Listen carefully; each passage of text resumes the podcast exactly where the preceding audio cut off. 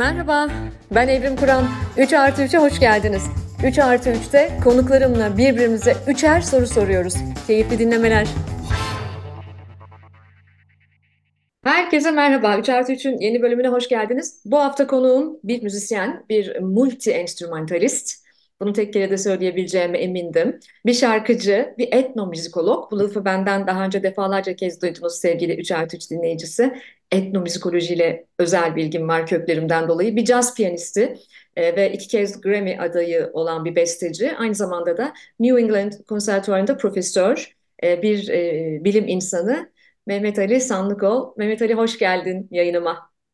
Çok teşekkürler Evrim davet ettiğin için. Şimdi ben her 3 artı 3'te olduğu gibi bendeki karşılığını anlatacağım Hı hı. e, senin dinleyicimize ve ondan sonra birbirimize evvelce birbirimizle kesinlikle paylaşmadığımız üçer tane soru soracağız. Efendim Mehmet Ali e, Kıbrıs asıllı bir Türk. Annesi Fethiye Sandıkoğlu'dan klasik batı müziği piyano eğitimi alarak 5 yaşından itibaren piyano resitalleri vermeye başlıyor. Şimdi Mehmet Ali'nin CV'sini okumaya e, ki ben CV okumam biliyorsunuz yani e, kendi sevdiğim bölümleri ve e, e, e, hoşuma giden yerleri paylaşırım ama şu hikayesini kısaltana kadar canımız çıktı ben ve ekip arkadaşlarım. İnşallah tek nefeste anlatacağım size. E, sonra Türk besteci piyanist Aydın Esen'le çalışıyor ve ardından Berklee College of Music'te Herb Pomeroy ve Ken Pollak gibi çok başarılı bestecilerden caz kompozisyon ve film müziği eğitimi alıyor. Bu kısmıyla özellikle oğlum Ali çok ilgilenecek. E, bu bölümü dinle Ali lütfen. New England Konservatuvarı'nda yüksek lisans yapıyor e, ve Onur Türkmen'le elektrik caz topluluğu Audio Factory kuruyor. 1998'de ilk albümünü, 2003'te de ikinci albümünü yayınlıyor ve bu grubuyla pek çok saygın caz festivalinde yer alıyor. George Russell, Bob Brookmeyer ve Lee Hyla gibi tanınmış bestecilerle çalıştıktan sonra 2005'te doktorasını tamamlıyor ve Boston civarındaki üniversitelerde ders vermeye başlıyor. Mehmet Ali'nin e, Osmanlı'da Mehter Teşkilatı ve müziğini konu alan ilk kitabı, yazar olduğunu yukarıda söylemeyi unuttum, özür diliyorum. İlk kitabı Çalıcı Mehterler 2011'de yayınlanıyor. Sonra ikinci kitabı geliyor. Erken 19. yüzyıl İstanbul'unda reform, notasyon ve Osmanlı müziği. Ay onu nasıl okuyacağım? Niçin? Usurp, Aa, Euterpe, Efterpi, Efterpi. Evet. İngilizce Euterpe ama şey e, yani Rum, Rumlar, Türkler Efterpi diyoruz. Terpi demem lazım, okey. Ee, ve e, 2023'te dünyanın en önde gelen akademik yayın evlerinden Routledge tarafından yayımlanıyor bu. Ee, Ve 2003'te e, Boston'da yine çok acayip bir şey yapıyor bence. Dünya Kültür Sanat Vakfı'nı kuruyor. Acayip bir şey diyorum çünkü biliyorsunuz Türkiye'de bizim STK'lara bakışımızı. Vakıf e, geleneksel Türk müziklerinin çağdaş sunumlarını gerek tek tek gerek dünya gelenekleriyle etkileşim içerisinde müzik icrası, yayın ve eğitim faaliyetleri yoluyla hayata geçiriyor. E, aynı zamanda vakıf bünyesinde plak şirketi de kuruyor ve geçtiğimiz 20 yıl içerisinde 200'ü aşkın konser, 17 albüm, 3 single ve bir konser DVD'si yayınlıyor. Bir de e, Otello Sarayda isimli operasının uzun metrajlı filmini ve bir de belgesel yayınlıyor. Yani e, multi enstrümantalist diyor kendine ama yani multi pek çok şey bence Mehmet Ali. E, size söylemiştim e, bu bölümde kendisini tanıtmam e, biraz uzun sürecek daha yarısına geldim. 2001 ile 2012 yılları arasında geleneksel Türk müzikleri ve etnomüzikoloji sahasına yoğunlaşmaya başlıyor ve Amerika Birleşik Devletleri'nin ilk erken Avrupa müziği topluluğu olan Boston Camerata ile de 10 sene turneler yapıyor. 2016'da Carnegie Hall'da Amerikan Besteciler, Besteciler Orkestrası ile özel olarak sipariş edilen eseri, onun altını çiziyorum bu çok önemli. Harabat, The Intoxicated'in premierini gerçekleştiriyor. Harvard Üniversitesi'nde 2013-15 arasında doktora sonrası araştırmaları yapıyor ve bugüne kadar Dave Liebman, Bob Brookmeyer, Billy Cobham, e, Esperanza Spalding, e, Gil Goldstein, Antonio Sanchez, Anat Cohen, Tiger Okoshi, Tommy Smith, Miguel Zenon, The Boston Camerata, The Boston Cello Quartet, A Far Cry, Yaylı Çalgılar Orkestrası, American Composers Orchestra, Okay Temiz, Erkan Oğur, Birol Yayla gibi farklı uluslararası yıldızlarla, topluluklarla hem turneler yapıyor hem de beste çalışmaları yapıyor. Vallahi nefesim yetmiyor ama bunları bilmeniz gerekiyor efendim. E, iki buçuk saat dizi izlemeye vaktimiz varsa bunları da dinlemeye vaktimiz olduğunu düşünüyorum. Geldik 2021'e. 2021'de South Arps Jazz Road Grant 2016 ve 2020'de de iki kez The Aaron Copland Fund, Fund for Music Grant ve 2020'de New Music USA Project Grant dahil çok sayıda saygın ödülün sahibi oluyor ve birçok eleştirmenin övgüsünü kazanıyor. Geleneksel Osmanlı Türk müziğine ait makam ve usul konseptlerinin caz veya çağdaş batı müziğiyle iç içe geçtiği eserler ortaya koyuyor. E, dinlediniz mi e, sevgili dinleyenlerim? Dinlemişsinizdir belki. E, ama ben yeni yeni dinlemeye başladım, itiraf ediyorum. Çok uzun yıllardır tanımıyordum Mehmet Ali'yi. Biraz kafam karıştı hatta böyle e, Mehmet Ali'yi dinlemeye başladıktan sonra. Onları konuşacağız zaten. E, sonra anladım niye kafamı karıştığını. Ve e, yani işte bu iç içe geçiş yani biraz benim kafamı karıştırdı müzikle çok ilgili biri olarak.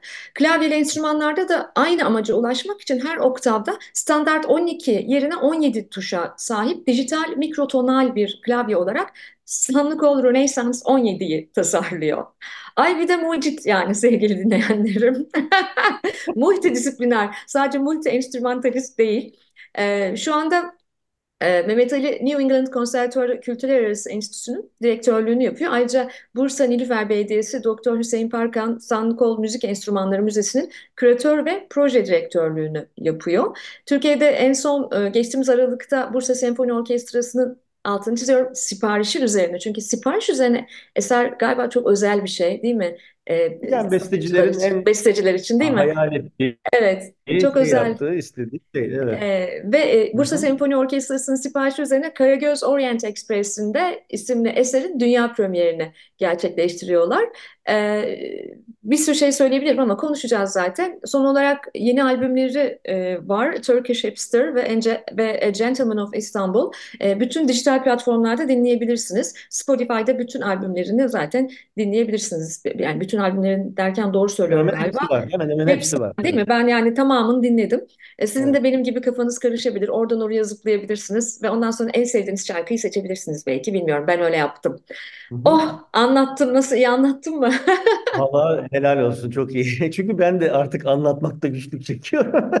Evet, anlatmakta çok güçlük çekilecek bir hikaye. Ee, Mehmet Ali'nin hikayesiyle ben ilk karşılaştığım zaman ya bu yani benim yayında bunu ne kadarını anlatabilirim falan dedim ve e, oturduk böyle birazcık işte sevdiğimiz Evet. yerlerden falan böyle Evet. kolajlar yaptık. Ama siz Gu- Google'ladığınızda daha fazlasını görürsünüz. Şimdi Hı e, hı. birinci sorum geliyor. Hazır mısın? Hazırım. Ee, ben e, düzenli dinleyenlerim 3 artı 3'ü bilirler. Ee, etnomüzikolojiyle çok ilgiliyim. Çünkü etnik müzikle çok ilgiliyim. Çünkü e, benim ailem, büyük babam, oğlumun da ismini taşıyan Ali babam, e. Türkiye'nin çok önemli e, halk ozanlarındandı. E, Türkiye'de Halk Ozanları Derneği'nin kurucusuydu. Allah rahmet eylesin. E, ve çok fazla eseri var. E, ve biz onun anısını yaşatmak için e, o vefat ettiğinden bu yana da ailecek çok çalışıyoruz, çok uğraşıyoruz. E, Ailede herkes enstrümantalist, ben hariç. Ben çok kötü bağlama çalıyorum. Tembel bir öğrencim olduğu için, öğrenci olduğum için ama söylüyorum. Hı hı. Ee, dolayısıyla etnik müzik bizim için çok önemli. Şimdi Hı benim ama bir problemim var. Ee, bunu evvelce de yayınıma katılmış e, e, saykedelik müzik yapan e, sevgili Gaye Su'yla da konuşmuştum.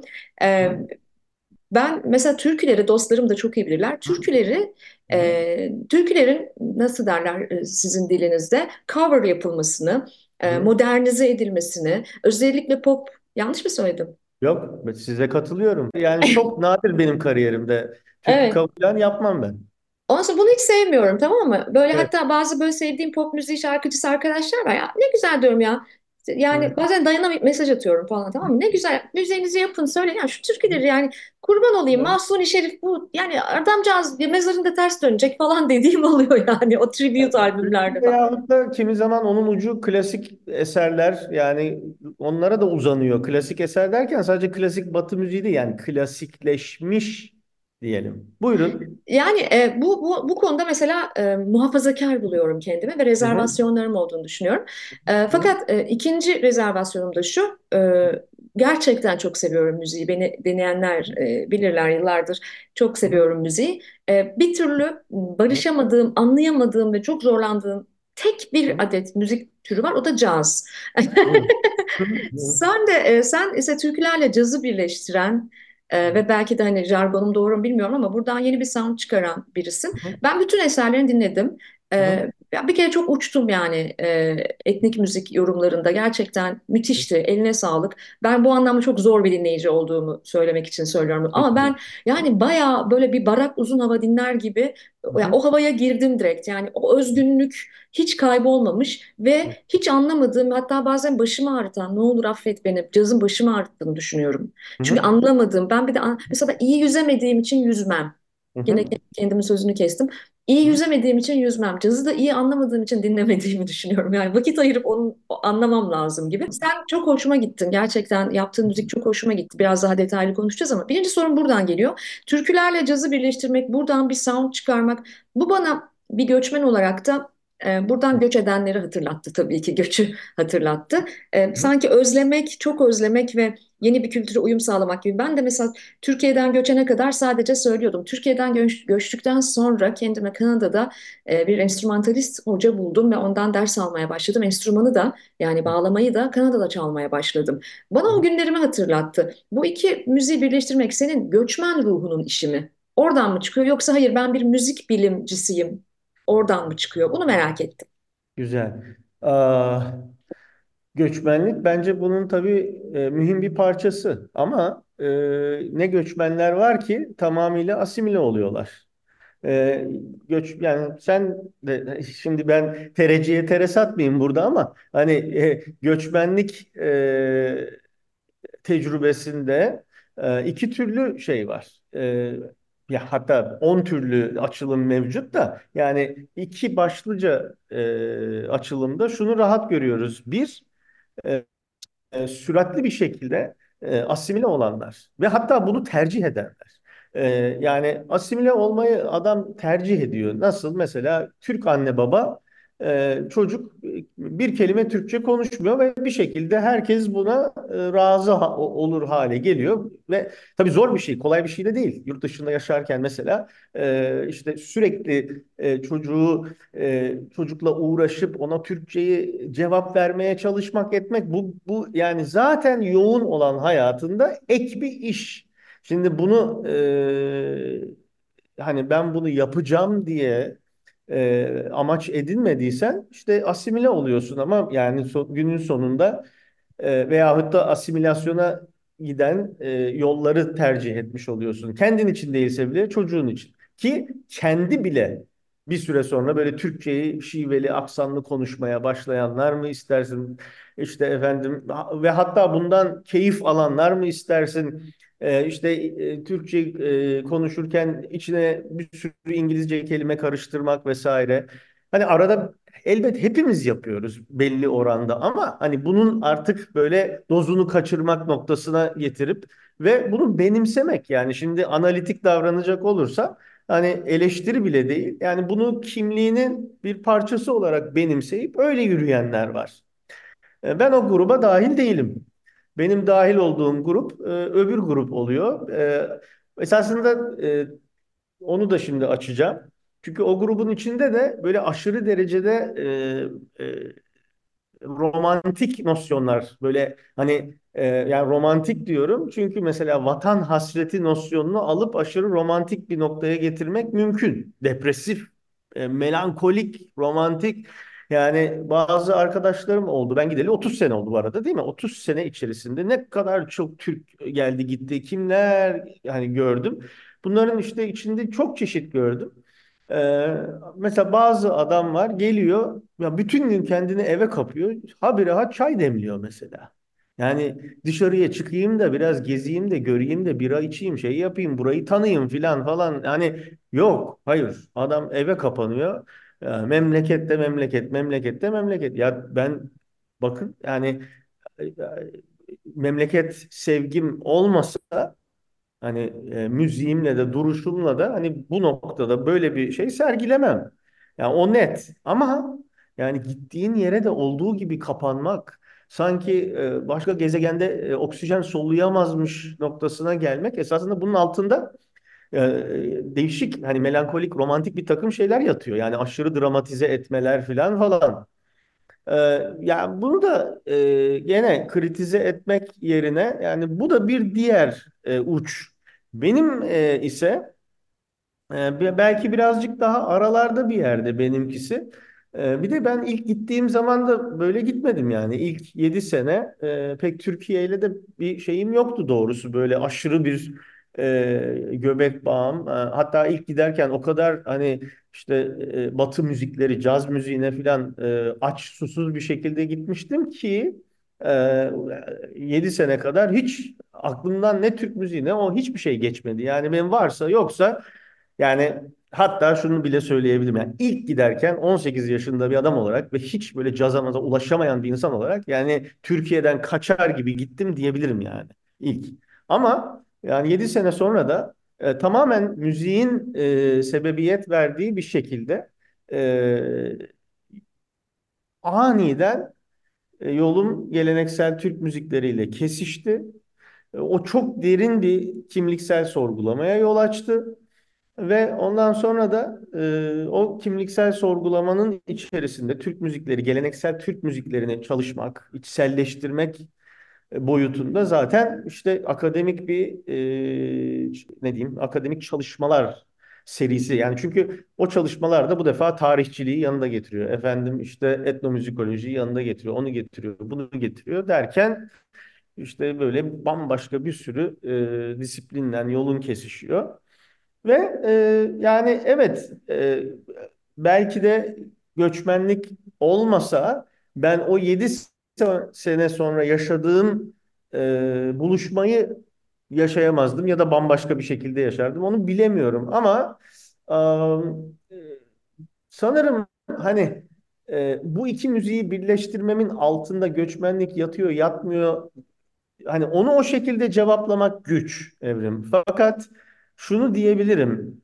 Sanırım benim göçmenlik duruşum ya da göçmenliği benim yaşayış şeklim ile ürettiğim e, işte bu içselleştirdiğim farklı müzik dillerinin bir araya geliş şekli birbirini çok andırıyor. Onu öyle söyleyebilirim yani.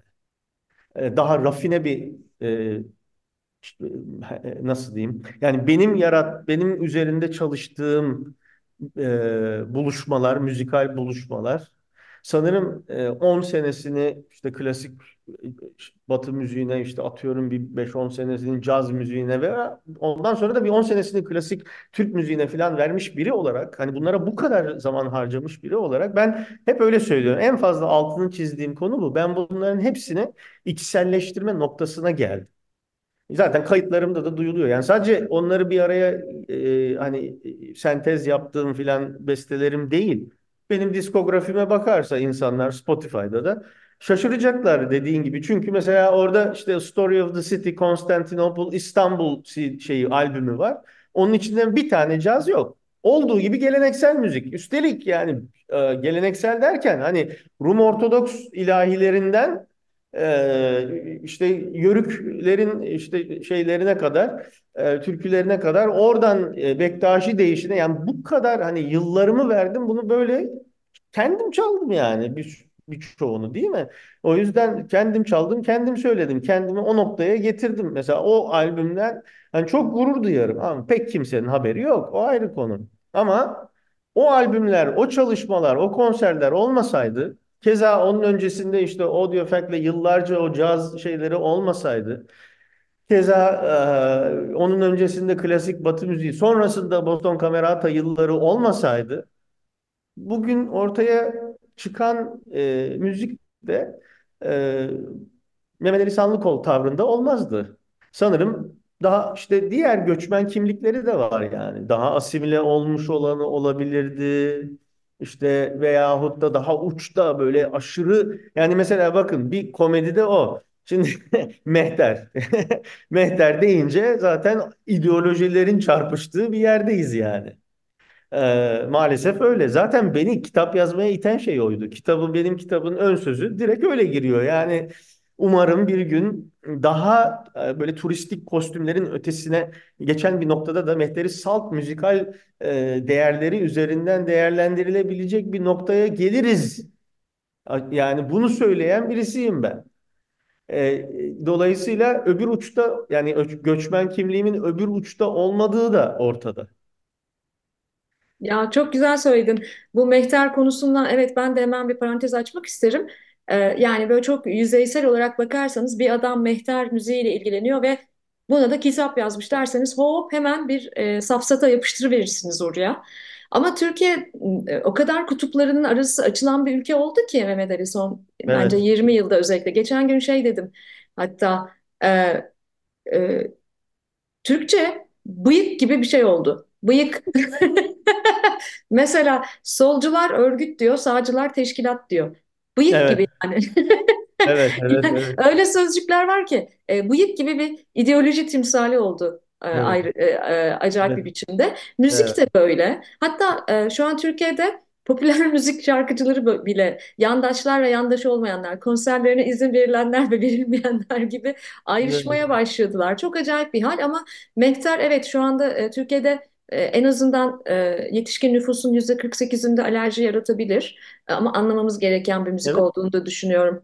Hep de şunu söylüyorum Ben, bir evet, dönem araştırmacısı olarak yani bizim e, gelecekle ilgili tahayyüllerde bulunabilmek için bir kere geçmişi anlamamız lazım. Yani fütürizmden önce tarih bilmemiz lazım.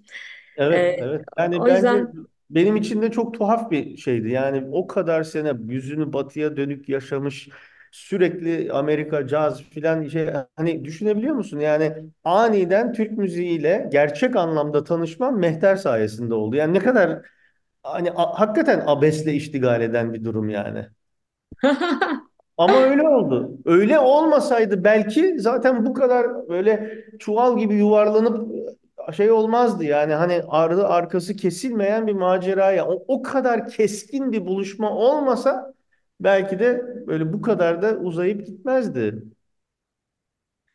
harika. Devam edeceğim ben ama sıra şimdi sende. İlk soru sırası Tamam. sende.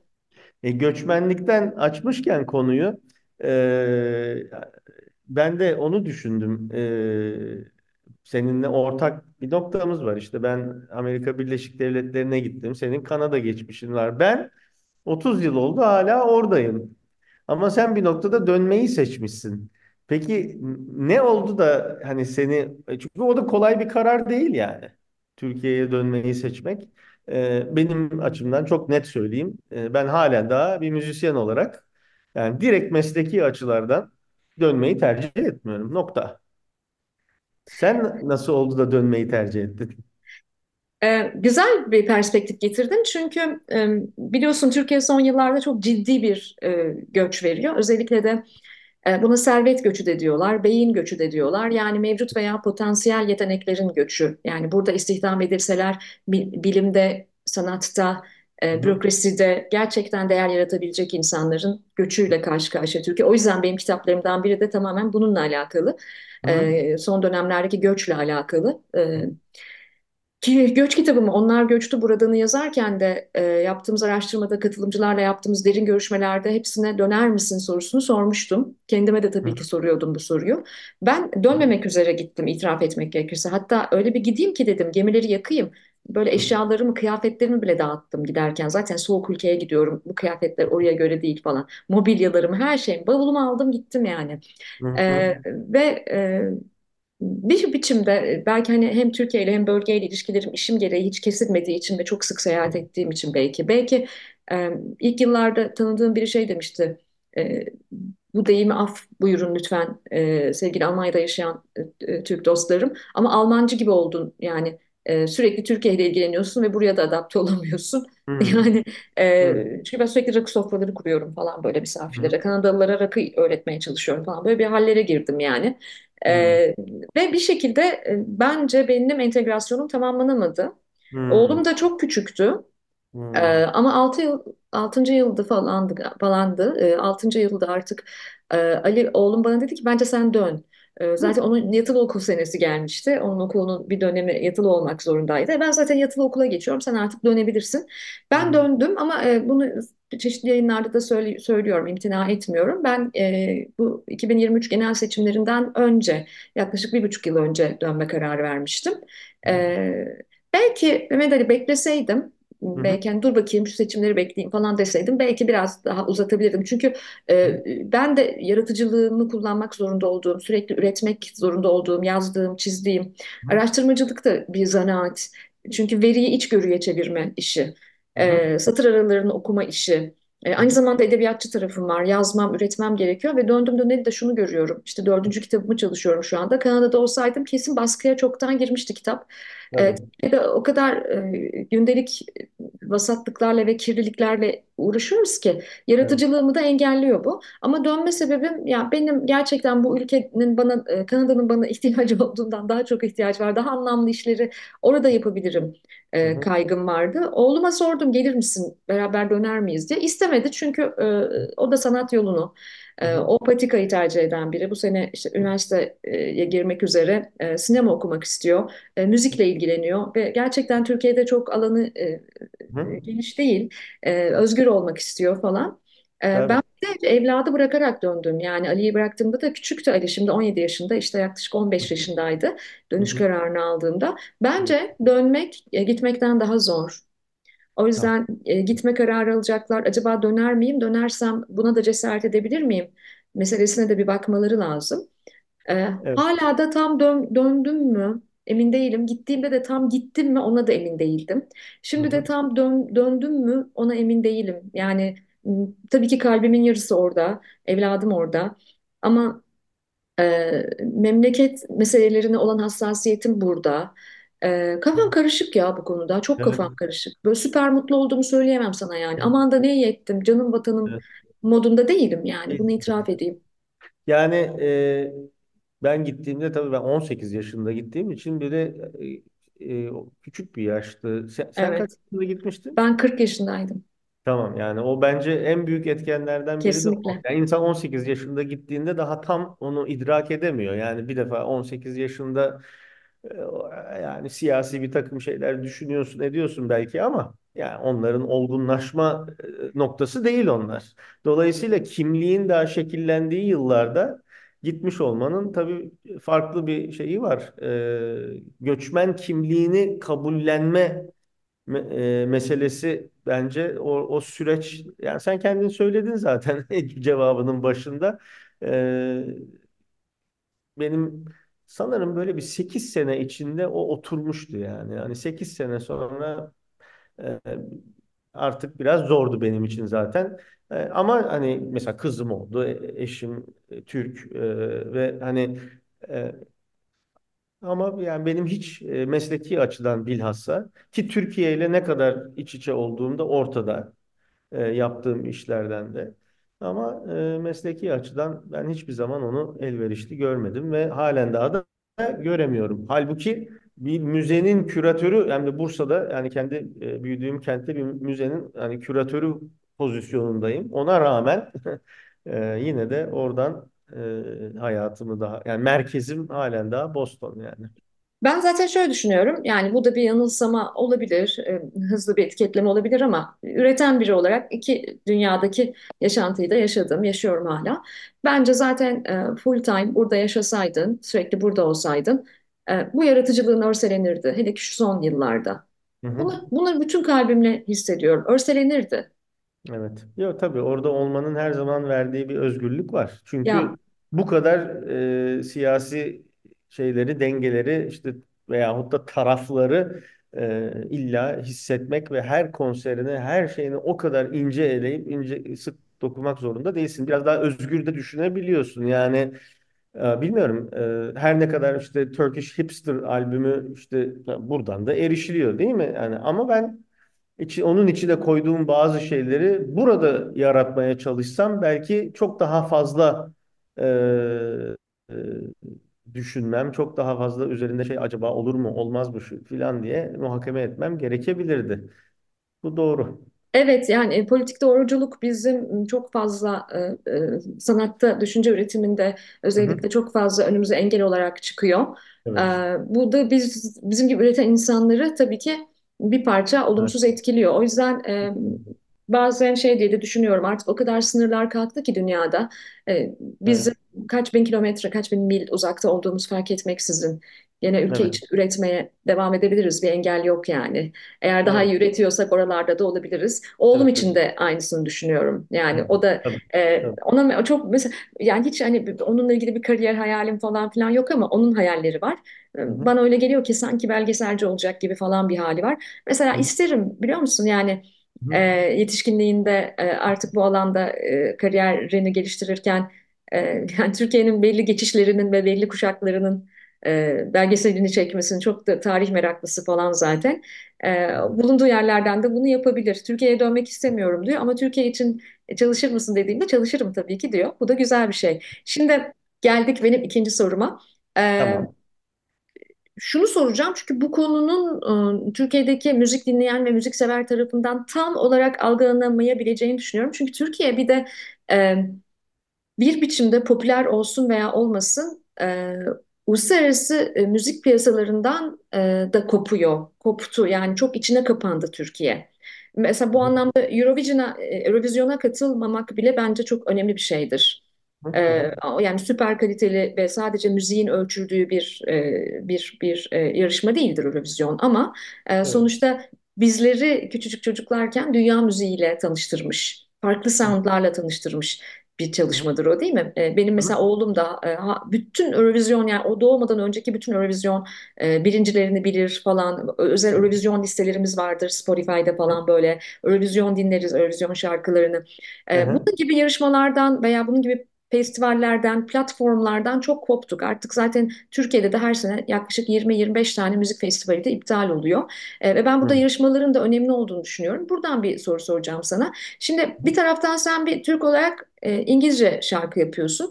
E, bu bir e, İngilizce, Türkçe de yapıyorsun ama İngilizce de söylüyorsun tabii ki. Batı Sound'unda bestelerle e, yurt dışına açılacağım deyip sonu hüsranla bitenleri de çok gördük biz bir taraftan Türkiye'de. E, batıya, batıyı anlatma çabalarının sonuç vermediğini de gördük. O yüzden senin yolunu çok da anlamlı buluyorum. E, aslında sen bu anlamda bizi onlara müzikle anlatmak gerektiğinin de güzel bir örneğini sergiliyorsun. Yani e, dünyanın en evrensel diliyle e, anlatıyorsun bir taraftan bizde. Ve bu yaptıklarına da Grammy adaylıkların var. E, bunu biraz anlatmanı istiyorum. Grammy'yi anlatmanı istiyorum. Grammy'ye aday olmak nasıl bir duygu? Oraya duygunu da katarsan ve ne dersin Tamam. kazanır mıyız bu sene? Bir de onu sormak istiyorum. Tamam. Şimdi e, yani Grammy esasında ne olursa olsun biz yani bütün müzisyenler için tabii hani en büyük e, ismi en büyük e, yarışma ve dolayısıyla taltif edilme anlamında da tabii ki de e, yani bizim en böyle gururla taşıdığımız e, ev yani tüm dünya anlamında söylüyorum. Hani herkesin duyduğu bir ödül. E, ve gariptir. Hani en e, böyle avantgard, en e, şey müzik tarzlarında bile e, veya da beste, öyle avantgard besteciler daha işte aykırı duran besteciler arasında bile hani Grammy aldıysa yazar yani. Onu e, inkar etmez. E, her ne kadar e, belki de Grammy ödüllerinin e, onun için çok bir önemi olmasa dahi e, o e, bir şekilde e, tüm dünya tarafından biliniyor, şey yapılıyor olmasından dolayı herkes onu taşıyor yani. Aldıysa taşıyor. Onu bir söyleyelim.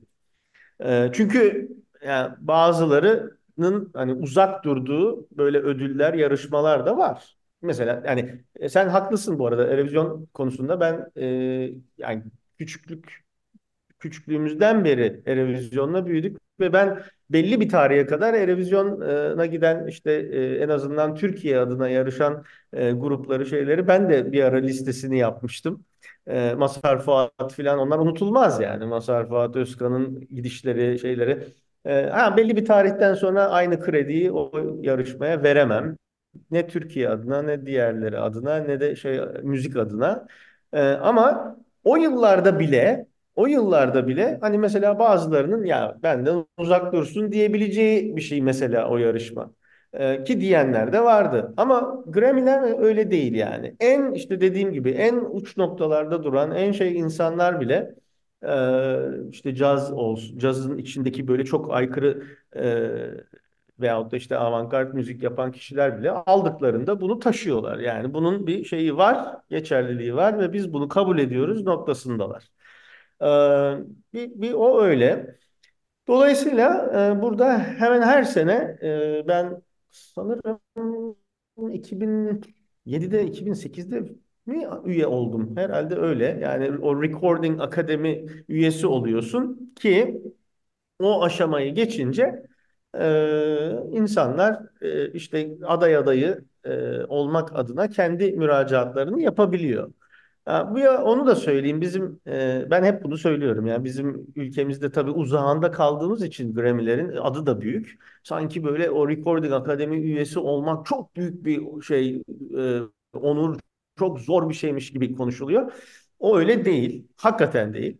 E, yüzlerce üyesi var her önüne gelen olamasa da e, eğer hali hazırda bir e, Grammy e, Recording Academy member bir üye eğer e, sana e, şey e, referans olursa ve e, oradaki kurulda ya da işte kurul ya da ne diyeyim işte orada eleyen bakan kişiler de bakıp ondan sonra bu adamın referansından sonra işte ha bu kişi 3 albüm çıkarmış, 5 albüm çıkarmış, şunu yapmış, bunu yapmış. Tamam deyip alıyorlar. Yani orada çok yukarılarda olan bir çıta yok.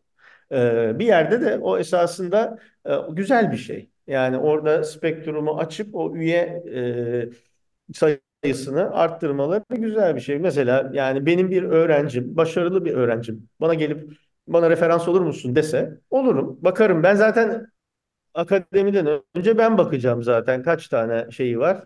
E, albüm var, şu var. Bu hani kabul edilmeyecek birini niye söyleyeyim? Bana da zararı var. Yani hani o anlamda düşün yani yaptım da e, mesela birkaç doktora öğrencimi falan istediler. Mesela ben onlara referans olmuştum. İçlerinden ee, sanırım yani iki kişi filandı. Onlar mesela üye oldular. Yani e, üyelik kısmı da böyle bir şey. E, üye olduktan sonra da eğer inandığın kuvvetli bir albüm çıkartmışsan, öyle bir projen varsa aday adayı olması için e, oy pusulalarına sen onu e, sunabiliyorsun.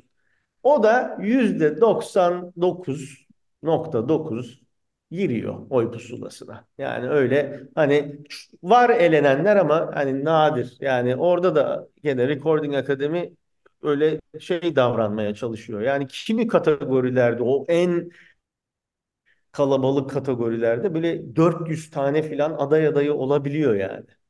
Dolayısıyla lafı getireceğim yer o son beşe kalma işi işte o hakikaten o piyangonun e, alası. Yani e, bana işte 9 sene önce oldu bu bir kez.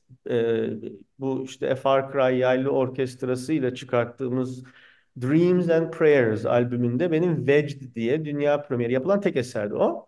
E, o albümde benim o eserim yer aldığı için o albüm e, Oda Orkestrası dalında finale kalınca hepimiz birlikte toplandık gittik. Ve e, benim babam sağdı. O da gelmişti. Ve çok enteresandır. Yani o şeyden, e, o Grammy seyahatimizden ah, 8 ay sonra mı kaybettik babamı? Aniden hem de. Yani dolayısıyla o mesela ilk gidişimin benim için çok duygusal bir şeyi var. E, tarafı var. E, babam babama onu yaşatabilmiştim. Ne güzel. Ama bakın yani 9 sene geçti ve ben bu arada hiç proje üretmedim değil işte. Yani siz de gördünüz yani okuyup bitirmesi zor bir şeyim var. Diskografi olarak yoğunum, e, sıkı çalışırım. Proje üretmeye yönelik bir tipimdir. Yani hep e, sürekli yeni şeyler üzerinde çalışıp üretken e, bir yapım var. O yüzden yani her sene değilse bile iki senede bir filan o kuyruğa girdim aday adayı oldum yani ama yine 9 sene sürdü. Geldi yine e, ne güzel. Yani bu da güzel bir şey. Bir ikincisini yine yaşayacağız. Bu defa daha güzel olan tarafı e, şu. E, bu defa aday olan e, albüm e, en iyi klasik müzik kaydı kategorisinde. E, ancak güzel olan taraf e, albümün tamamı benim eserim. A Gentleman of Istanbul. Ben onu İstanbul bir İstanbul Çelebisi olarak bu arada yani hani beyefendi diye çevirecek günümüzdeki insanlar ama böyle 17. yüzyıl e, çerçevesinden Çelebi işte o yıllarda Avrupa'da gentleman olarak hani daha çok e, sınıflandırılan bir e, konu, ünvan ya da ben onu öyle hani e, şey yaptım. E, bir İstanbul Çelebisi diye çeviririm yani ben o e, başlığı. Dolayısıyla e, o Evliya Çelebi. Evliya Çelebi, İstanbul Çelebisi o. Benim eserim Evliya Çelebi'yi anlatıyor veyahut da Evliya Çelebi'nin seyahatnamesinden dört bölümün betimlendiği bir eser bu. Ee, ve üstelik e, hani albümü e, full elde eden kimseler e, yani CD olarak da belli e, adette biz bunu bastık bu arada. Hani bunun çok hastaları var sonuçta. İlla onu isteyenler. Onlar için e, mesela notlarda e, bütün o evliyadan gelen e, pasajların tercümeleri filan hepsi mevcut. E, ve tabii e, albümün tamamı bana ait olduğu için de e, Grammy'lerde anons edildiğinde sanlık ol, A Gentleman of Istanbul diye anons ettiklerinde tabii ben irkildim bayağı yani. Niye? Çünkü öyle de anons edeceklerini bilmiyordum. Yani A Gentleman of Istanbul diyeceklerini biliyordum ama e, benim adımla onu böyle hani Mozart'ın işte şu senfonisi gibi anons edeceklerini bilmiyordum ve böyle ya onun çok tatlı bir şokunu yaşadım tabii. E, hakikaten böyle bir böyle afalladım diyebiliriz yani. Hem de böyle birazcık da böyle sırıtarak filan böyle e, Kemal Sunal'ın Şaban karakteri şeklinde böyle böyle bir afalladım, sırıttım filan. Öyle o jetonun düşmesi biraz zaman almıştı yani. Ondan sonra e, itiraf edeyim çok da beklediğim de bir kategori değildi. Dolayısıyla ee, ama çok memnunum çünkü benim e, yani biz bu ödülü alırsak e, özellikle tabii ki de e, benimle çalışan ses mühendisleri burada en fazla ön plana çıkmış olacak. Ya albüm benim albümüm ama tabii ki de birlikte çalıştığım şey. Bunların içinde 25 yıldır ya da Aa, sanırım 2000-2001'di. Demek ki 23 yıldır filan hemen hemen her projemi birlikte yaptığım John Weston diye bir benim dostum var. Yani o o kadar çok hak ediyor ki e, daha önceden adaylıkları var zaten. Yo-Yo Ma ile filan onun yaptığı kayıtlar vardı. Yani çok hakikaten bir numaralı biri ama beni yani benim bütün e, hemen hemen tüm projelerim yani o kadar çok istiyorum ki onun almasını. Ee, İnşallah olur yani. İnşallah projemiz alır. İnşallah bu albüm alır.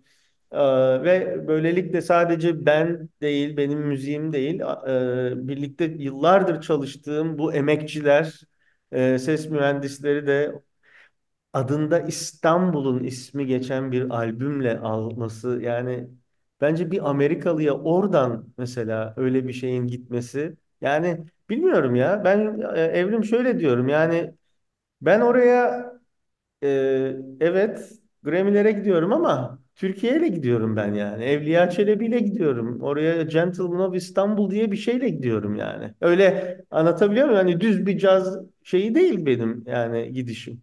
O yüzden bence yani bu kadar bir de bizim memleketimizde zaten böyle damarlar ve şeyler var. İşte yapıyoruz, yapamıyoruz bilmem ne filan hani Allah e, bu kadar işte adımızı duyurduk, duyuramadık. Amerikalılar bizi biliyor, bilmiyor filan sürekli bunların konuşu. Ya işte gidiyoruz. Yani ben de böyle gidiyoruz yani. Evliya Çelebi ile gidiyoruz. Ee, öyle ya da böyle. Yani bence e, bunun altını özellikle çizmeye çalışıyorum ki yani, e, yani olmuyor değil bunlar. Bir şey soracağım. Yani Mehmet Ali bu sorum ama üçüncü soru değil ha. Yani bunu parantez arasında soruyorum. Tamam. Sevgili Tamam. dinleyen ben çok biliyorsunuz kurallara bağlı bir yayıncıyım. Ee, bu arada Mehmet Ali bunları anlatırken ağzım kulaklarımda ve acayip sanki ben salonda anons edilirken oradaymışım heyecanıyla dinliyorum. Sonra da e, sonra da bilinçaltımın başka yanlarından yani alter egom bana Kral TV müzik ödüllerini falan hatırlatıyor. Evet. Aynen. Altın kelebek zamazingolarını falan hatırlıyorum. Bir yandan da nelere Tabii ödül tabii ve tabii değer tabii. verdiğimiz var. Adamın bahsettiği isimleri ve işleri duyuyorsunuz. Ee, e, yani çok heyecan verici, inanılmaz heyecan verici. İki tane şey söyleyeceğim. Biri e, beyin göçü e, nedir ki sevgili dinleyen? Yani şimdi mesela Mehmet Ali göçmüş mü yani? Yani Türkiye'de fiziksel olarak bulunup da kalbi çoktan göçmüş milyonlara göre e, milyonlarca kat daha fazla Evliya Çelebi, İstanbul'u, e, tarihimizi, Osmanlı tarihini anlatan, tanımlayan, sanatını anlatan e, ve bambaşka bir perspektif sunan işler yapıyor. E, Ama buradan bir şey soracağım, minicik bir soru. Ondan sonra senin yeni soruna geçeceğiz. Kültür Bakanlığı ne diyor? Destek oluyorlar mı sana? Ee, olsalar iyi olur. Hiç Biliyorlar, biliyorlar mı diyeyim yani? Biliyorlar. Bildiklerinden emin zannetme, emin değilim. Yok Ee, artık. açıkçası şunu da söyleyeyim. Ben mesela Dünya Kültür Sanat Vakfı'nı kurduğumda e, gerek Amerika Birleşik Devletleri gerek Türkiye Cumhuriyeti ikisinden de destek almamak üzere kurdum. Hı hı. O da misyon yani hedef şeyimizde yazıyor. Açılınca görüyor. Yani hiçbir devlet desteği olmaksızın şartıyla ama Mesela e, şeyler yani belli toplum örgütleri belli şeylerden çalışmak mümkün. Ama yani ideolojiye ait olmamak adına biz mesela ama bu demek değil ki Mehmet Ali Sanlıkol'un bir projesi e, İstanbul Belediyesi ile çalışabilir. İstanbul, yani hatta Dünya Kültür Sanat Vakfı'nın ortaya koyduğu bir projeye yönelik bir destek gelebilir ama direkt vakfa asla böyle bir desteği asla almayacağız ki Aynen de biraz evvel senin aksettirdiğin gibi yani ben şey istemiyorum. Benim vizyonumu hiçbir şekilde e, kısıtlayıcı, işte yönlendirici şu olmaması lazım. Çünkü zaten vakfın adını da dünya koyarken bunu çok düşündük yani. Yani biz pluralist, çoğulcu, insanların yan yana oturabildiği ne derdi varsa. Çünkü o o yani dertler her yerde. Bizim memleketin dertleri sadece Türkiye'de değil yani. Amerika'da da Türkiye deyince belli dertlerden hemen yüz yüze gelebiliyoruz. Yıllardır da geliyoruz. Ama o dertli halkları, o dertleri konuşabilmeleri lazım. Birilerinin bunu en azından konuşmaya niyetli olanları yan yana getirebilmesi lazım. Bir köprü amacını birilerinin e, halen daha sürdürebilmesi o ya o şeyi sürdürebilmesi lazım. O, o ben kendimi yıllardır hep öyle görüyorum. Ulvi bir amaç. Valla bilmiyorum işte yani benim duruşum da öyle. Beni çok farklı e, e, değişik değişik milletler seviyor. Tabii ilk başta şüpheyle bakanları da oldu. Mesela benim bu ikinci kitap Bizans notasıyla ilgili. İşte efter hani reform Evet. notasyon falan Bizans notasıyla. Bizans notasıyla Türk müziği, klasik Osmanlı Türk müziği eserlerinin notaya alınması. Şimdi o Bizans notası bizim bu Batı şeyinden farklı. Ta- e, böyle portre üzerine yazılan notadan farklı. Onu benim öğrenmem gerekti. 2000'li yılların başında kim öğretecek bana onu? Onu bir tek çalışanlar, öyle alelade Yunanlılar, Rumlar onu bilmez. Yani müzisyen olması bir şey ifade etmiyor. Ancak ve ancak kilise mugannisi onlar biliyorlar. Ya Mehmet Ali Sanlıkol kim? Adam işte hele o tarihlerde cazcı filan diye birisi. Şimdi bir de Mehmet Mehmet Ali bir de böyle bir isim de bu. Yani birazcık daha da şey de değil. Direkt böyle direkt yani Mehmet Ali böyle bir adam. Şimdi e, ben ama meraklıyım şeyim. Bir de böyle hani o benim içtenliğimi eğer an, anlar onu bir hesaba bile katmıyordum o yıllarda. Öyle bir olgunluğum da yoktu zaten. Gidiyordum diyordum işte çok merak ediyorum. Çok şöyle çok böyle filan işte Menios lütfen bana öğret. Nektarios lütfen bana öğret filan falan. Bunlar ilk şaşırıyorlardı. İşte Mehmetciğim tamam anlatırım filan ama ilk şaşırıyorlardı. Sonra bakıyorlar ki hakikaten meraklı bu adam. Bir süre sonra Mehmet bizden. Ama o bizdenler de bir grup değil ki. Yani beni öyle çok hani seven çok grup var.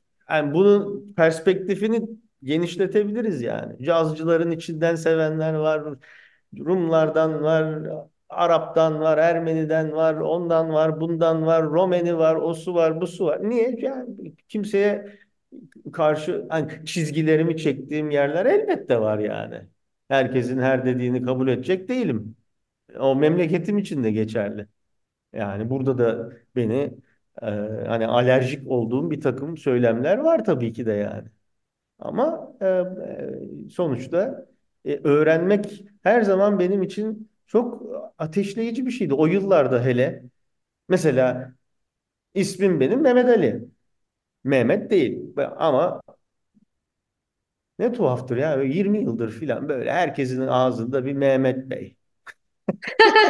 Mesela benim hoşuma gitmiyor bu yani. Dinleyenlere söyleyeyim. Mehmet Bey. Hayır Allah Allah. Mehmet Ali çok Türk Türkiye'ye has bir şey bu yani. Bizim buraların işte bu hakikaten böyle daha Bektaşi duruşuyla alakalı bir şey bu mesela. Mehmet Ali. Yani o kolay kolay İslam dünyasında her yerde olan da bir yan yana gelme değil yani. E, mesela Bektaşilik ise Bektaşilik de Türk tasavvufu. Türkiye'nin tasavvufu yani. Buradan çıkan bir şey. Mehmet Ali'nin tasavvufa değil. Tasavvufa olan ilgisi de var. E, bu Var. vesileyle bunu da evet e, özel ilgi alanlarından biri de tasavvuf. Bunu da belirtelim. E, çok Evet. güzel isim. E, büyük babam Ali idi. Onun ismini oğluma verdim. Aynı zamanda e, birkaç yıl önce kaybettiğimiz rahmetli dayımın ismi de Mehmet Ali'ydi. O da çok kıymetli bir etnomüzik, etnomüzisyendi diyeyim. Hı? E, bun- buradan da hepsinin ruhu şad olsun ve soru sırası sende. Peki tamam. Şimdi e, Ben de bir öğretmenim bir, bir yandan da o, neredeyse e, öğretmenlik kariyerim de şimdi 21 sene oldu. Ona da hayretler içerisindeyim. Hiç o taraklarda bezim yok. Öyle bir idealim de yoktu. Meğer bir de öyle bir yeteneğim varmış demek ki. E, 21 yıl- yıldır böyle e, öğretmenlik yapan şey yapan birisi olarak haliyle hep kendimden küçük yaşı küçük olan insanlar hele hele şimdilerde e, hani e, lisans derecesinde gelenler onlar 18 yaşında ben 49 yaşında böyle aramız epey bir şey. E, ama bunun değişik bir enerjisi var, şusu var, busu var. Ben bundan e, büyük haz duyuyorum. Sanırım senin bu hani gençlik üzerinden özellikle yürüttüğün jenerasyon. Yani mesela beni öğretmenlikte halen daha o gençlerle, o jenerasyonla onların ilgileri, hani o bağlantı bana sürekli e, kendimi daha taze, daha şey tutmama yarıyor, ediyor. Birçok şeyleri sü- sürekli kendime sormama, aman diyorum ya eski jenerasyonun yaptığı hataları sen yapma, yapacak noktadaysan yapmamak için bak bunlara bak filan. Hani hep kendimi böyle biraz olsun şeyde tuttuğum, e, sürekli e, sual ettiğim kendi içimde biraz olsun farkındalık yaratmaya çalıştığım bir gerçeklik yaratıyor. Senin çalışma alanını özellikle genç jenerasyonlar üzerinden yürütmende böyle bir gerekçe, böyle bir farkındalık var mı? Yoksa da sen senin nedir oralara iten mevzu? Vay canına. Hiç düşünmemiştim böyle bir şey. İyi. O zaman bu kadar programdan sonra bir şey çıkarıverdim sana. Ya gerçekten e, tabii soruluyor bana yani neden kuşakları çalışıyorsun, neden gençleri çalışıyorsun ama hani acaba sen de böyle genç kalmak ve seni işte e, zinde tutmak, diri tutmak veya Yani hani evet, farkındalık yani Yani o hani anlamda. on- ondan dolayı mı? Aa neden olmasın? Şu an onu fark ettim. Belki de öyle. Yani çünkü e, Aa, şimdi ben de bir taraftan ya çok yoğun çalışıyorum tamam mı? Hı Ee, hı. Ya iş dünyasının içerisinde gerçekten acayip yoğunum ve 24 saat yetmiyor. Bugün bir arkadaşıma dedim ki vallahi bir evrim yetmez yani benden birkaç tane yani kopyalasak belki sadece operasyon işlerimi ancak yetiştireceğim falan. Bundan gurur duymuyorum bu arada. Ee, E, bu benim yani zaman yönetimiyle ilgili de demek ki eksiklerim var falan filan. Ama e, mesela bir yandan da bir ayağımı akademiden hiç çekmiyorum Mehmet Ali. İşte evet. bir Türkiye'de bir üniversitede hocayım. Ee, bir tane ders veriyorum orada. Şimdi aslında baktığında e, hem e, maddi açıdan biliyorsun pek bir getirisi yok hele ki Türkiye'de. Tabii. Hatta oraya harcadığım yani e, paranın e, zaman değeri itibariyle bakarsan e, Tabii. oraya harcadığım zaman da ben yani dinlensem bile daha karlı olabilir benim için. Yani ekstra bir yorgunluk oluyor. Bana da beraber o müfredatı çalıştığım çünkü çok spesifik bir ders veriyorum orada. Hı E, hı. ama bazen bakıyorum niye oradayım hala? Çünkü ne kadar sahada olsam da araştırmacı olsam da gençlerle çok çalışsam da akademinin içinde öğrencinin meselesini bizzat onunla yaşamak e, beni e, öfkelendiriyor, kızdırıyor. Çocukların barınma sorunu oluşu hala, yurt sorunları, yemek sorunlarında gelip benimle konuşmaları, işte Hı özel hayatlarıyla ilgili dertlerini de e, Evet. çözemedikleri zaman bana gelmeleri. Bunlar e, benim için hep e, çağın ruhunu okumakla ilgili kolaylaştırıcı oluyor. Demek Hı ki e, belki de yıllar önce ben de gençken gençlik araştırmaları, gençlik çalışmaları yapmaya karar vermemdeki sebep belki gençliği çok önemsemem. E, Bir de hep şuna inandım. Türkiye'nin gençlerini sevmeyen bir genç ülke olduğuna inandım. Kuşaklardır. Bu yeni bir şey değil. Kuşaklardır. Genç e, sus küçüğün söz büyüğün gibi. Evet Tamam doğru. mı? Yani Evet. e, Batı toplumları kadar gençleri önemseyen, seven ve e, benliklerini ortaya koymalarını alan açan toplumlar olamadık biz. Bunu çok istiyorum. E, çocukları rahat bırakın diyorum. Bana genellikle işte benim çocuğum üniversite dönemine geldi. İşte siz kuşak araştırmacısınız. Geleceğin meslekleri neler? E, ne yapalım? Nasıl yardımcı olalım? Bana günde böyle 10 tane mesaj gelir böyle. Ben de Doğru. hep şöyle cevap yazarım. Çocuğunuzu rahat bırakın. Bir, bir salın yani yeni Evet. jenerasyon deyimiyle. Evet. Böyle bir Tabii. hayat, e, kendim için de böyle bir hayat hayal ediyordum. Kendim için bunu kurabildim. Ama ben çok yılmaz bir tipim ve çok savaşçı biriyim. Ama her genç öyle değil. E, O yüzden ben e, onların çıkaramadığı ses olmayı çok önemsiyorum. Özellikle. Türkiye'de çok fazla milyonlarca dezavantajlı genç var. Elbette Amerika'da da var bu arada. Elbette dünyanın her bir yerinde var. Dünyada 61 ülkede araştırmalar yapıyoruz. Biz bir buçuk milyon gençle çalışıyoruz. Bunların Evet. bir kısmı Kuzey Amerika'da, bir kısmı Boston'da, bir hı. Kısmı e, Kanada'da, bir kısmı Toronto'da, bir kısmı İstanbul'da, Türkiye'de. E, hı. Birbirine çok benzeyen dertleri de var artık. Dünya çünkü ekolojik olarak, ekonomik olarak acı çekiyor. Yani birbirine çok benzeyen dertleri de var. Kapitalizm artık patinaj yapmaya başladı. E, Evet. bir şey söylemek ve değer üretmek zorundayız. Gibi gibi gibi çok ciddi bir vasatlıkla karşı karşıyayız gibi gibi. Ben bu anlamda gençlerin çıkaramadığı ses olmayı çok önemsediğim için gençliğin e, özelinde çalışıyorum. Aynı zamanda bir feministim ben ve toplumsal cinsiyet eşitliği de çalışıyorum. Orada da e, ses çıkaramayan kadınlara, herkese değil ya, herkese değil, bazıları ses çıkarabiliyor. Ama ses çıkaramayan kadınlara ses olabilir miyim? Hı hı. Yoksul çocuklara ses olabilir miyim? Yoksul gençlere, yoksul genç kadınlara, Hı e, dezavantajlı genç kadınlara ses olabilir miyim? E, araştırma yapmam ve çalışma yapmamdaki temel kaygım bu. Ama bence evet e, e, derinlerde, çok derinlerde e, zamanın ruhunu okuyayım ve genç kalayım derdim de olabilir yani. Sorun o yüzden anlamlı bir soru. Düşüneceğim bunu. Hı hı. Güzel. Gelelim senin bir sonraki. Evet ve geldik e, zaman su gibi aktı geçti sevgili dinleyen. Hı Geldik e, bu bölümün e, benim soracağım son sorusuna. E, birkaç, üç soru hazırlamadım sana ben. Beş soru hazırladım. Ondan sonra bazıları e, o esnada kombinliyorum falan ama akışa göre Anladım. Bir tanesine karar veriyorum. Şimdi e, az önce de bir minik girizgah yaptığımız için oradan alacağım ve götüreceğim. Çünkü bu benim de canım acıtan bir konu. Bir ters, tersine göç olarak. Ben de tersine göçüm artık. Bana tersine göç diyorlar. E, geçenlerde çok komik bir şey oldu. Dün e, bu tersine göçle ilgili doktora çalışması yapan genç bir akademisyen kadın arkadaşımız e, derin görüşme yaptı benimle. E, birebir görüşme yaptık. E, bana işte şey dedi hani geri döndüğünüzde Türkiye'de nasıl karşılandınız falan. Hı hı. Kim tarafından dedim ben de. Yani zaten okuyan, takip eden, dinleyen kişiler zaten dünyanın neresinde olursak olsun yapıyorlar. Ama yani Tabii. herhangi bir bürokrat, herhangi bir temsilci e, Aynen. bunun farkında bile değil dedim. Buradan gelecek sorum. Şimdi sen e, yurt dışı basınında e, çok e, övgüler toplayan bir sanatçısın. Bununla ilgili Google'layın görürsünüz sevgili dinleyen. Richard Dyer The Boston Globe'da bir yazısında senden bahsederken şöyle diyor. E, bir dünya vatandaşı ve dünyada müziğin geleceğinde belirleyici rol oynayabilecek bir kişi diyor. Hı hı. Evet. de- E, yani farkında mısın sevgili dinleyen? Şey demiyor yani e, dizilerde çok başarılı ve Ve, ve Birleşik Arap Emirlikleri'ne e, şeye gittiğinde, lansmana gittiğinde, dizinin lansmanında kadınlar etrafında dört döndü falan demiyor. Tekrar okuyorum. Diyor ki The Boston Globe'da diyor yazıda. Diyor ki bir dünya vatandaşı ve dünyada müziğin geleceğinde belirleyici rol oynayabilecek bir kişi. Türkiye'de tepkiler nasıl Mehmet Ali?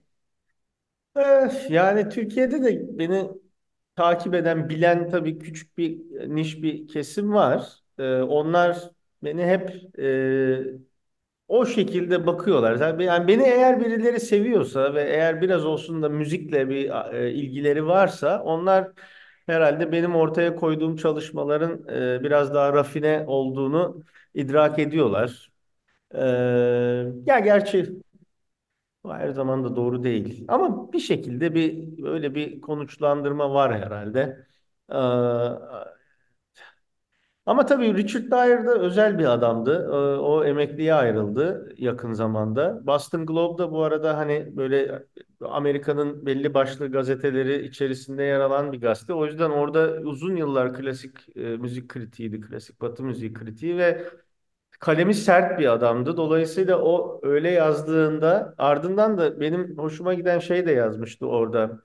Yani turistik bir e, eklektizm gibi değil e, şeklinde yazmıştı. E, içselleştirilmiş bir e, duruş var diye ki benim doğrusu e, yani en hoşuma giden tarafı o. Onu o kadar güzel ifade etmişti ki oradan da işte anlıyorsun. Yani eleştirmen var, kritik var, başkası yani maalesef yani işte onu kavrayıp onu o dille iki cümleye sığdıran insan tabii E, o başka bir e, yetenek ve hakikaten bu adam bu konuda çok iyiydi.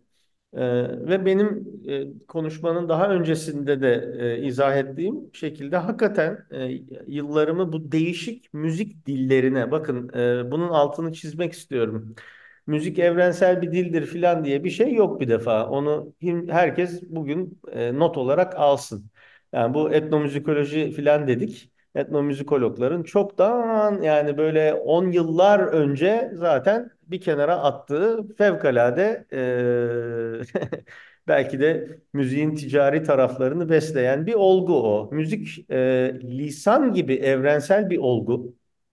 Yani insanların kendini ifade etmek için dil gibi, lisan gibi yani e, e, kullandığı asırlardır. Belki dilden bile daha önce kullanmaya başladığı bir fenomen. Ama aynı gene dil fenomeninde olduğu gibi farklı milletlerin farklı e, müzik lisanları var yani. Müzik gelenekleri var.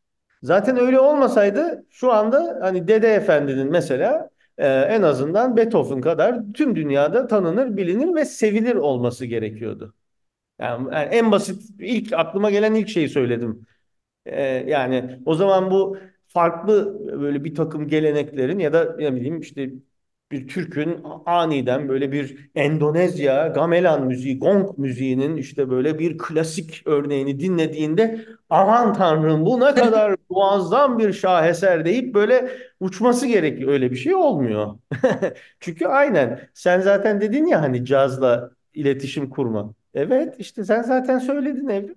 Yani bu müzik gelenekleriyle iletişim kurmak o dili öğrenmekten geçiyor. Bazı insanlar e, bazı dillerle belli sebeplerden ben de onları çok iyi bilmiyorum ama belli sebeplerden ötürü daha hızlı iletişim kuruyor. Daha çabuk. Mesela ben rock işte caz şey klasik batı müziğinden rock müziğine geç, geçtim. E, Bursa'da 80'lerin ikinci yarısında burada rock müziği çok şeydi. Benim e, sınıf yan sınıfımda mesela Şebnem vardı. Şebnem Ferah. Biz o zaman konserlere arkalı önlü çıkardık mesela. Yani e, hani oradan belki de o bir takım e, müzik şeyleri o dilin incelikleri beni işte blues müziğine, blues'dan oraya caza falan ben belki daha rahat bağlandım. Belki senin hani e, e, müzik dağarcığında o, oradaki diller henüz e, cazla o iletişimi kurmana çok da elverişli değil yani. Hani bu hakikaten böyle. Dolayısıyla da e, yani bir insana şimdi ben sen mesela işte biz sen Mandarin bilmiyorsan ben senin karşına geçeyim dünyanın en güzel şiirini okuyayım. Eğer uzun bir şiirse bir süre sonra başın ağrır yani. Yani o yüzden tabii ki de caz o anlamda baş ağrısı yapabilir. Hiç de gocunacak, alınacak bir şey yok bunda yani. Bu direkt böyle. Müzik evrensel bir dil değildir yani. Ama evrensel bir olgudur, fenomendir. Bunun içinde farklı farklı diller vardır. O yüzden bunları e, içselleştirmeden, şey yapmadan da ortaya rafine bir şey koyamayız. E, ahlaki yönleri de var bunun. Yani mesela festivaller filan e, böyle bu gibi ya da e, plak şirketleri filan ticari şeyleri de kaygıları da gözettikleri için mesela aniden iki e, bambaşka müzik türünün ustalarını mesela bir konser için yan yana getirir. İşte efsane caz ustası bilmem kimden işte Türk müziğinin bilmem şeyi yan yana geldi filan diye mesela. Şimdi bu tabii ilgi uyandırıcı. Hatta birazcık da egzotik bir fenomen. Fantastik, egzotik yani. Hani bir zamanlar Mozart'ın Türk müziği deyince böyle vaa filan diye bakmasından çok da farklı değil yani. Tamam mı? Şimdi o çerçevede hepimiz yani toplanıyor herkes tır tır tır tır tır konsere gidiyor. Çok iyiydi be filan falan diye de çıkıyorlar. Tamam mı? Aa, çok enteresan ya o adamlar eğer daha önceden birliktelikleri varsa idi ve o birliktelikler belli bir doygunluğa geldiyse doğru ortaya hakikaten değişik bir takım şeyler çıkabiliyor ama birbirlerinin dilinden anlamadan aynı günün sabaha bir araya geldiler akşama bir şey yapıyorlarsa ki bunların örnekleri oluyor oradan rafine bir şey çıkamaz. Valla yani böyle şeyleri de abartmanın hiç alemi yok yani. İster Hint müziği olsun, ister Türk müziği olsun. Günün sonunda eğer usta müzisyense işte 12-13 komalı bile olsa 24 tane nota var yani. Öyle ya da böyle birbirleriyle anlaşacak bir şey yaparlar. Ama onun neticesi rafine olur, içselleştirilmiş olur. O onun dediğini anlar, anlayamaz. Bunların çoğu ya dil konuştukları dilde bile zaten anlaşamıyor. Elle şeyle filan anlaşıyorlar. Ondan sonra bir şeyler çıkarıyorlar ya. Çıkar çıkar ya ritim günün sonunda çakkıdı çakkıdı çakkıdı bir şey yaparsın çıkarırsın yani. O kadar da şey değil bunlar.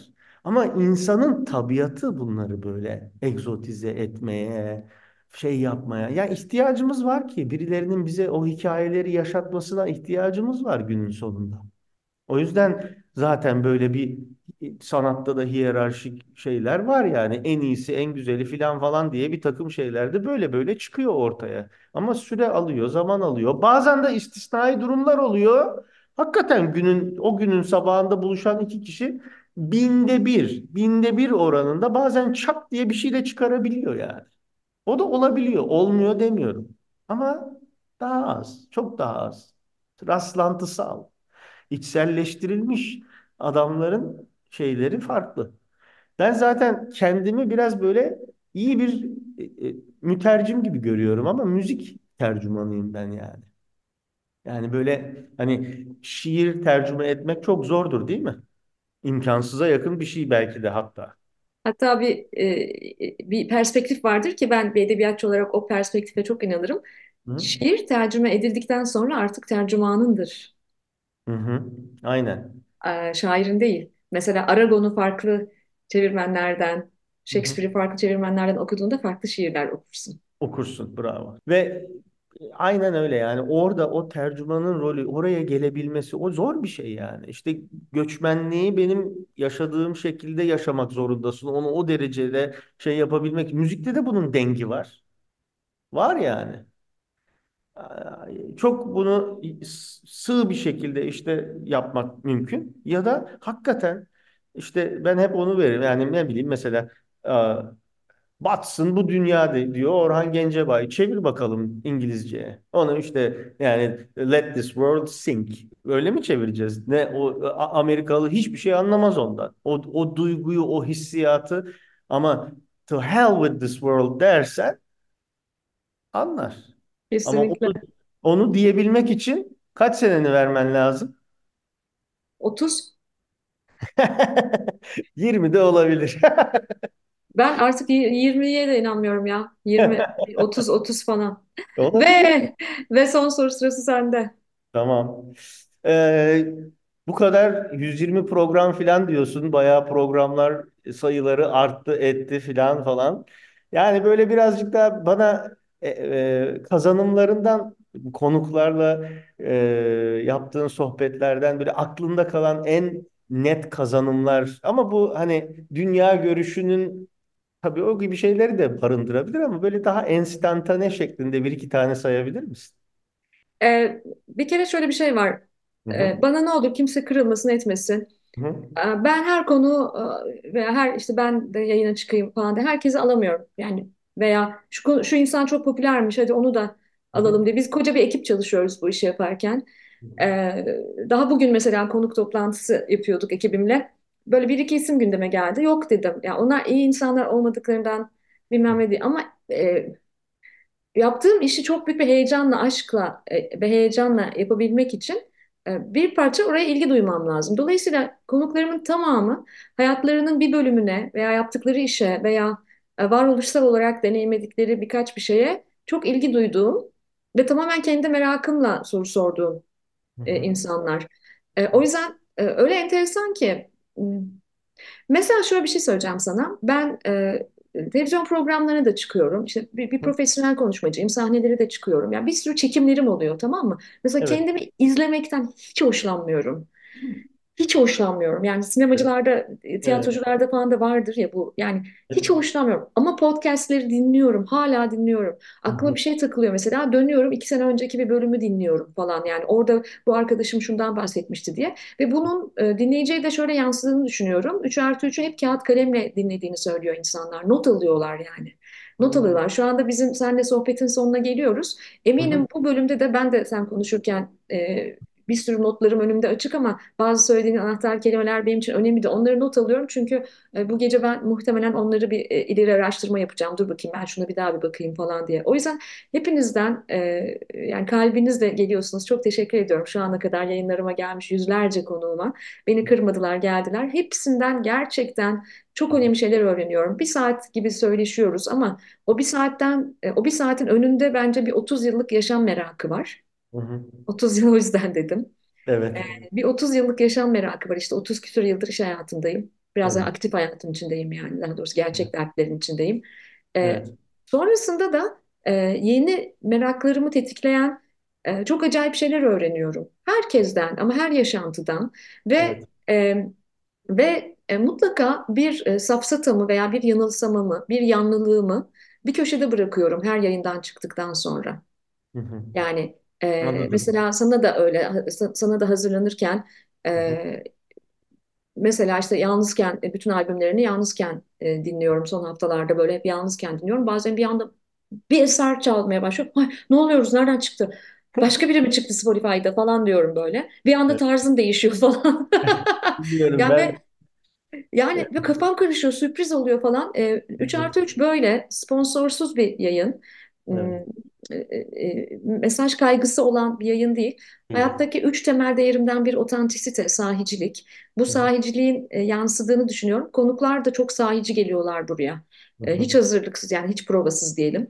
Hı Hiç provasız. E, he- herkesten gerçekten bir şey öğreniyorum. Sonra bir şey daha var. Kendimle de ilgili bir şey fark ediyorum.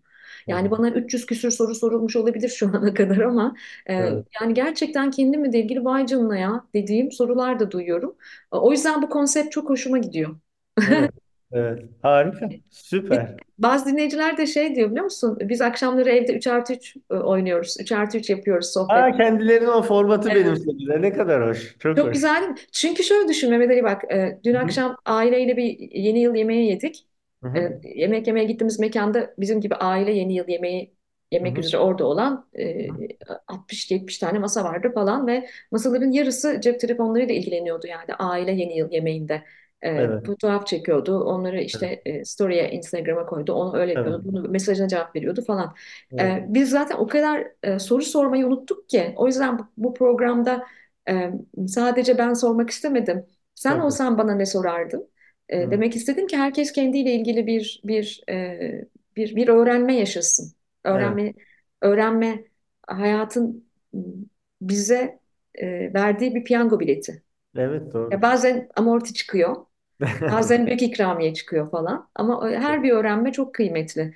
Çok. Bilmiyorum yanıtlayabildim mi ama genel Evet, olarak kesinlikle, kesinlikle. Evet, evet. Evet. Ay çok güzel oldu. İyi ki geldin. Aa, Ee, çok teşekkür ederim. Ben ne zaman e, bir müzisyen konuğum olsa Hı hı. e, dinleyicim çok iyi bilir.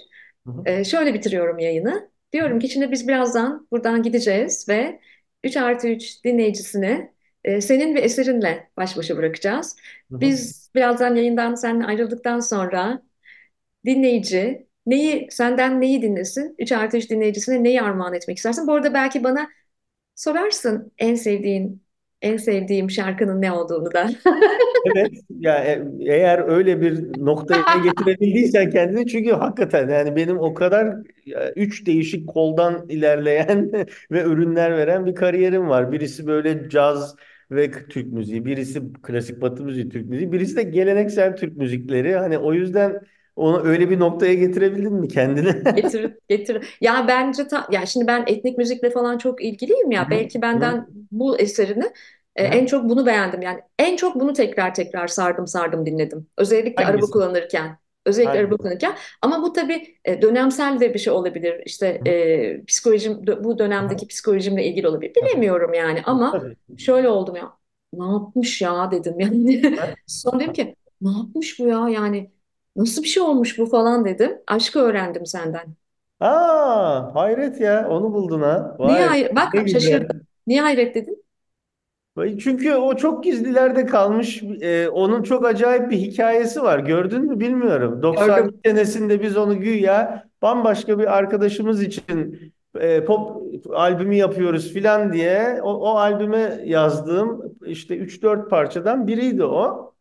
seneler sonra biz o albümü çıkaramadık o zaman böyle işte 22-23 yaşında e, idim ben. Öyle denedik ettik o yıllarda o bağlantılarımız filan da yoktu. O kaldı. E, biz de zaten daha sonra bir daha başka şeylerle uğraştığımız için ama seneler sonra ben o e, o zamanki kullandığımız o zaman bilgisayar filan şeyleri daha o noktada değildi. Bantlara kaydediyorduk. O bantları buldum. Ondan sonra bantları çalıştıracak şeyleri buldum, ettim filan. Üzerine e, belli bir takım ilaveler yapmak ve kendim söylemek kaydıyla dedim ya bunlar bu iki parçayı çok seviyorum işte. Aşkı öğrendim senden ve e, yine o single'da olan e, neydi ya öbürü? Bir tane daha vardı şimdi. E, Gördüğünüz hat, gibi adam kendi şarkı hatam ne? Kendi şarkılarını hatırlamıyor. Yaşa.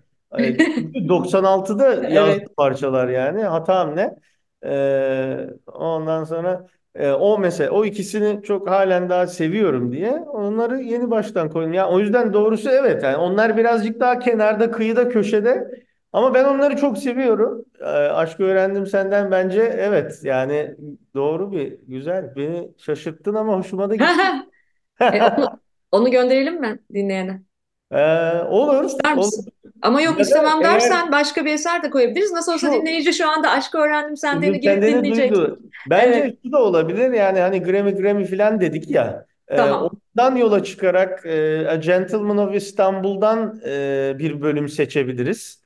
E, orada da dört bölüm var. Evliya Çelebi'nin ilk bölümde Viyana seyahati, o saatler ve çanlar Viyana'nın üzerinden öyle bir anlatı var. İkinci bölüm Kaya Sultan'ın ölümü bir caz baladı böyle romantik, melankolik bir hava ölüm üzerine ağıt yakılan bir hava.